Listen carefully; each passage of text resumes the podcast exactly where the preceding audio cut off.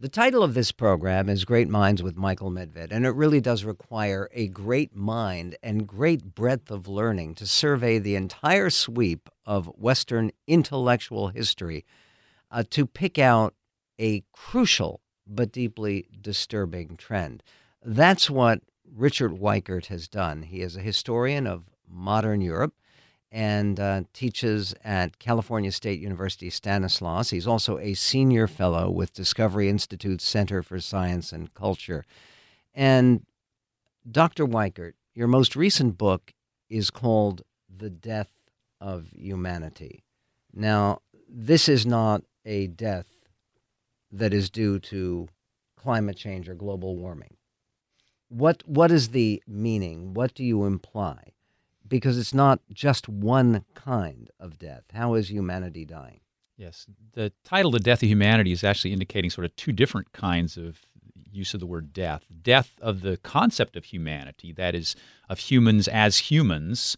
Uh, so uh, the notion that humans are something special, unique, uh, made in the image of God, sacred, these kinds of ideas about what humanity is is on the decline in our society. And so there's this notion that this is uh, we're pen you know we're we're could be seeing ourselves with the death of the this concept of humanity. But then also there are people who are being killed uh, abortion infanticide euthanasia because of these ideas these dehumanizing ideas and, and, when you talk about the dehumanizing ideas, you go right back to this notion, which has been the traditional notion in Western civilization, that human beings are created in the divine image. Yes, I go back to the Enlightenment period to see the decline in that idea. So, in the Declaration of Independence, uh, Jefferson could write that uh, we hold these truths to be self evident that all men are created equal and that they are endowed by their Creator with certain inalienable rights. Among these are life, liberty, and the pursuit of happiness. But today, those Jefferson couldn't say that. He couldn't say today that these are uh, that these are things that are unquestionable, indubitable, uh, because people are questioning. Right? Yeah, self evident because people are questioning them all the time today. Okay, and when they when they question them, uh, part of it is this very notion that human beings were created with another dimension that other creatures, other animals lack, uh, and the essence here is uh, what you discuss in your book is materialism. When most people hear the term materialism, they think, "Oh, that's people who are obsessed with things or with money," mm-hmm. but you mean materialism in a far more profound and consequential manner. Yes, it's philosophical materialism, which is the idea that matter is everything that exists. So I start off the first chapter uh, and I entitle it "Man the Machine." And actually, the the way I got that title was from a famous book that was published in the 1740s by uh, Julien de la Mettrie. de la Mettrie was one of the leading French materialists of the Enlightenment period, uh, and he called his book "Man the Machine" because he thought humans were just a machine. And then when I go on to my second chapter, uh, I call it Created from Animals because you get this notion then too that humans are just another animal. So these two ideas uh, that humans are just a machine, that we're just, you know, uh, the product of uh, mindless processes that have brought us into existence over millions or billions of years, and then the idea that we're just another animal, these ideas have eroded the idea that humans are special, unique, that they have special value in the universe. I, what's fascinating to me, uh, and and looking at your book, The Death of Humanity, it just leaps out, is that in the Jewish tradition from which I come and which I try to honor, uh, the idea of the creation story in the Hebrew original goes to the essence of two different words in biblical Hebrew for a soul of an animal and for the soul of a human being. The two different words are neshama, which is mm-hmm. what human beings have, and then it's nefesh, it's a spirit that animals have. That notion that we have something that no other creature possesses because God breathes into us directly when he is creating Adam in the biblical story, that would be the very opposite of the materialistic approach to human existence.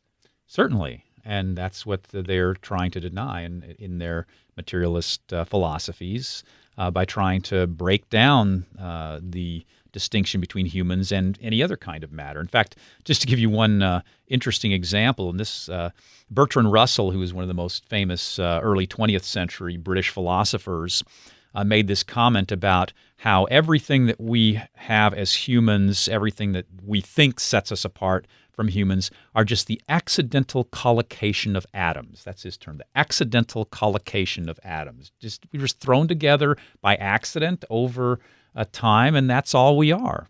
And it's random. Yeah, exactly. It's random. It's by chance. There's Now- nothing. There's nothing mindful or purposeful about it. Now, this wouldn't have any connection at all to Darwinian thinking. Of course, Darwinism has the same notion of not having uh, any kind of purpose, plan, or anything in in view. So, my second chapter on uh, created from animals, and by the way, the word created, the, that term created from animals, actually does come from Darwin. Darwin used that term in his notebook. Uh, he talked about how we are created from animals. Uh, that notion that we're just another animal, yeah, it does come from Darwin. If you read Darwin's Descent of Man, uh, he does talk about humans as having just a little little bit more social instinct, a little bit more rationality, a little bit more of what other animals had. So ultimately, what he was claiming is that we were just we, we were just quantitatively different than animals, but qualitatively, he didn't think we were different than animals. You know, it's it struck me so uh, so forcefully in conversation with with you, uh, Professor Weikart, that when Darwin titled his other important book, Descent of Man, uh, did he mean it in both ways? The idea that that human beings were not only descended from uh, other creatures, but that human beings were somehow lower. No, I think he would have taken offense at that notion. In fact, he makes very clearly he thinks they're higher.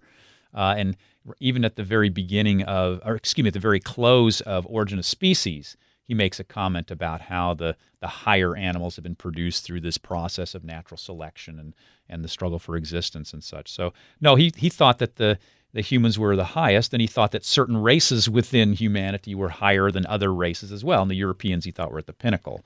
which So- is which is part of what you get into in the death of humanity, uh, because uh, clearly, if um, you're talking about the ascent of man, which is Mm-hmm. actually what, um, what what Darwin believed in terms of his hierarchy of races, Right.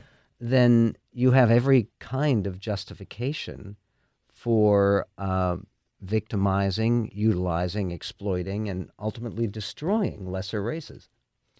Exactly, and uh, it, it could it doesn't have to be races either. It could be different economic classes, and I discuss this as well in my book. So it depends on you know the Nazis believed in biological determinism, and scientific racists and eugenicists. Eugenicists are those that believe in trying to engineer better human heredity, create a better human. Uh, people who believe in that kind of view bought into biological determinism, the idea that human uh, morality and characteristics, mental and moral characteristics, are all uh, biologically determined. But then there were other uh, materialists who came along and said, no, it's all environmentally determined. It's just a product of your environment. So you have like Marxists, you know, communists, and other kinds of socialists who were think it's all environment. And so, uh, interestingly, uh, it could be the race enemies like the Nazis targeted. Uh, that would be one kind of way of trying to engineer a better humanity. Or it could be trying to get rid of the class enemies, say of the Marxists, uh, by uh, you know the gulags, And, and Soviet system. And again, one of the things that you touch on is uh, the work of uh, Lysenko and this whole idea that uh, somehow, given the fact that if you're a, a full materialist, that you believe that human beings can be forced to evolve in a certain direction to create a new man. What's wrong with that notion? Well, for one thing, it was it was actually uh, the the it ran afoul of Mendelian genetics for one thing, but so, that was one problem with it. And then the, the Soviets finally had to abandon it uh, as well. But there's a more fundamental problem, and the more fundamental problem, it seems to me, in the what I'm dealing with in my book, Death of Humanity, is that it it sees humans as just something to manipulate. It seems sees humans as just something that's a uh, you know a product of material processes. And so what happens is whether you're biological determinists like the Nazis and trying to engineer a, a new humanity by killing those of inferior races, killing people with disabilities, or if you're a Soviet communist or Chinese communist for that matter, uh, trying to engineer a new human human by uh, altering the environment, getting rid of those of uh, economic class. Either way, you're trying to manipulate other people. Uh, but what's interesting is that you don't think about the fact that what about the manipulator? The manipulator himself, whether it be Stalin, Hitler, or such, is also just the product of these chance processes uh, that took place over history. So there's not, no free will anywhere down the line. Uh, so how do they then make these choices for the rest of society? Uh, okay, so, when when you talk about the choices, I mean one of the one of the answers that materialists would give back, and I think that's acknowledged in your book, is that well, you you have to do something about the physical circumstances of life, and they would indict religious faith by saying that uh, religious faith over the years has sanctioned and glorified poverty and asceticism and, and self denial. And, uh, and, and yet, uh, a materialistic approach would uh, see that reducing pain and reducing hunger and reducing poverty, these are all noble and achievable human goals. The response? Well, but it does it by reducing humans to being uh, having no value and no worth, and so there's no real reason to reduce poverty. Okay, so if except for yourself, yeah, well, yeah, yeah, except for whatever you want for yourself and and what serves your own interests. So my response to that would be that that basically what happens very often is that, and I make this argument in my book at quite a number of places, uh, that materialists basically saw off the limb they're sitting on by destroying morality but then wanting to make take moral positions like that we should have happiness for the human race, that we should do things that uh, provide for the betterment of humanity and all these kinds of things. And they also have very highfalutin goals. I mean, you look at Marxism and and uh, what they're pushing for. You look at all its talk about oppression and all these other kinds of things. Well, they're making moral judgments all the time, while they're undermining the notion that there is even such a thing as objective morality. And so part of the death of humanity that I talk about in my book is also the death of morality. The idea that there is no such thing as any kind of fixed norms, uh, objective right or wrong.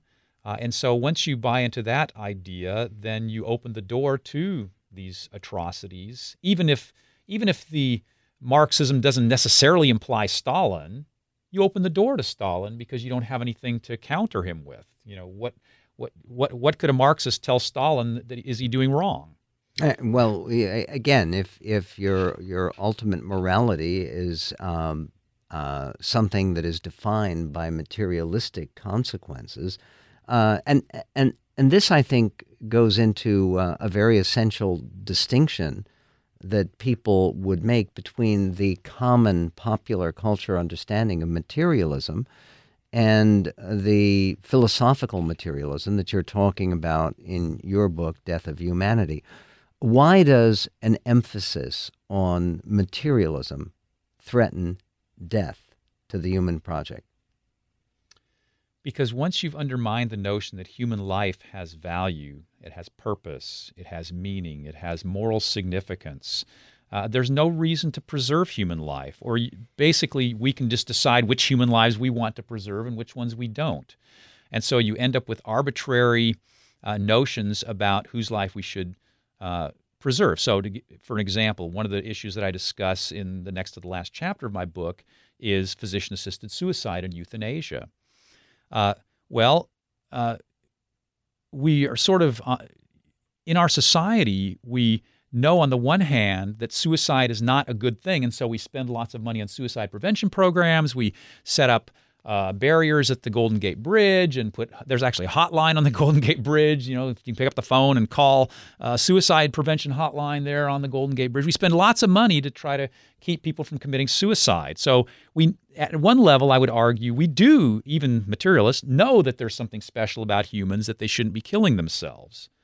On the other hand, uh, when persons reach uh, terminal, people have terminal illnesses, we then can say, well, those people's lives don't really have value. Of course, and to be really consistent, I think the, the materials are saying that no human life really has any significance or value. But then we can just sort of make these arbitrary guidelines. So in the state of Washington, Oregon, California, and several others, they, we now have physician assisted suicide where people with terminal illnesses can uh, get physicians to help them uh, commit suicide at the end of their lives. So we made this judgment that their lives don't have value any longer, and we'll even help you commit suicide. If if you look at American life and statistics, and this is something that I I'm, I'm very concerned with and talk about a lot on the radio. Uh, right now, we've made progress in so many areas. We have um, fewer traffic deaths. We have fewer gun accidents. We have greatly reduced the levels of homicide in our country to levels that many people thought were impossible. The one area where um, we have not made progress is suicide. Uh, this is, uh, in, in, as a matter of fact, when you talk about gun deaths, which of course the uh, is a very big concern of the left, um, the great majority of gun deaths now are people using firearms to end their own lives. Uh, do you think that this reflects some of these cultural, philosophical changes that you're talking about? Oh, I'm convinced it does. And in fact, there was really no significant debate about suicide in Western society until the Enlightenment period. In the Enlightenment period, there were a number of uh, writers and philosophers who began writing about suicide and began condoning suicide. David Hume, for example, one of the more famous British philosophers of the 18th century, uh, wrote an essay called On Suicide. Uh, he published this posthumously because he knew it was very controversial, uh, but he basically said that everyone should have a right to take their own life. And he, and he also said very clearly in that uh, essay that uh, the life of a human has no more significance to the cosmos than the life of an oyster. That, sounds like that was the comparison. yeah, and that was the comparison that he made at that time. So that was the that was the sort of the opening salve. And there were several others during the 18th century also who made arguments about uh, suicide as well. Then, when you move into the 19th century, uh, there was no significant debate about euthanasia or physician-assisted suicide until the uh, 1870s, uh, and that uh, opened up after Darwinism came on the scene too. But it wasn't just Darwinism; it was Darwinism together with other secularizing tendencies at the time. But those two things together uh, were going to give rise to the euthanasia debate. So I, there's very clear uh, historical evidence that these philosophical ideas did help bring about uh, approval for suicide and assisted suicide later on. And I think we can still see that today. There's another obsession of contemporary society that your book touches upon which uh, at its very heart is physical, materialistic, which has to do with sexuality. What does this have to do with the, the fact that uh, right now we have a, a culture that seems to be saturated with sexuality? Yeah, interestingly, once again, going back to the Enlightenment period, there actually is a historian uh, just a few uh, years ago from Oxford University who wrote a book called The First Sexual Revolution and he was talking about the 18th century Enlightenment period. Uh, and so there was a lot of uh, sexual libertinism during the Enlightenment period that flowed out of this idea that we're just all about a pursuit of pleasure. And so one of the things I talk about in one of the chapters of my book is this notion of that all we as humans are is just a machine that is just seeking pleasure. And so everything is about our pleasure seeking. Uh, and so, uh, sort of sexual mores then are considered a hindrance to that, and so then I, uh, we should be pursuing sexual pleasure in whatever ways uh, we want to, as long as it's not harming other people. Well, and, and, so, and de-emphasize any reproductive elements, and de-emphasize any spiritual elements to that connection, and even de-emphasize any notion of love, which is a notion that evaporates uh, in the materialistic critique, which is a spiritual notion yeah. at its very heart. Uh, Dr. Weikart, uh, humanity's past and present, our self image as human beings uh, all of these are ultimate questions that men and women have always been asking about ourselves. Thank you for joining me today to talk about your new book, The Death of Humanity. For more about Dr. Weikart's work, be sure to visit uh, our website. Uh, our website is uh, mindswithmedved.com, or you can go directly to Dr. Weikart's own website, which is Darwin to Hitler com. Uh, your work challenges some of the fashionable narratives assumed by popular culture and some professional scholarship as well. To see your writing, uh, how your writing all fits together, I would encourage our audience to visit our website, mindswithmedved.com, to subscribe. And while you're there, be sure to consider donating to continue this kind of work and to provide future episodes of Great Minds with Michael Medved. Thank you.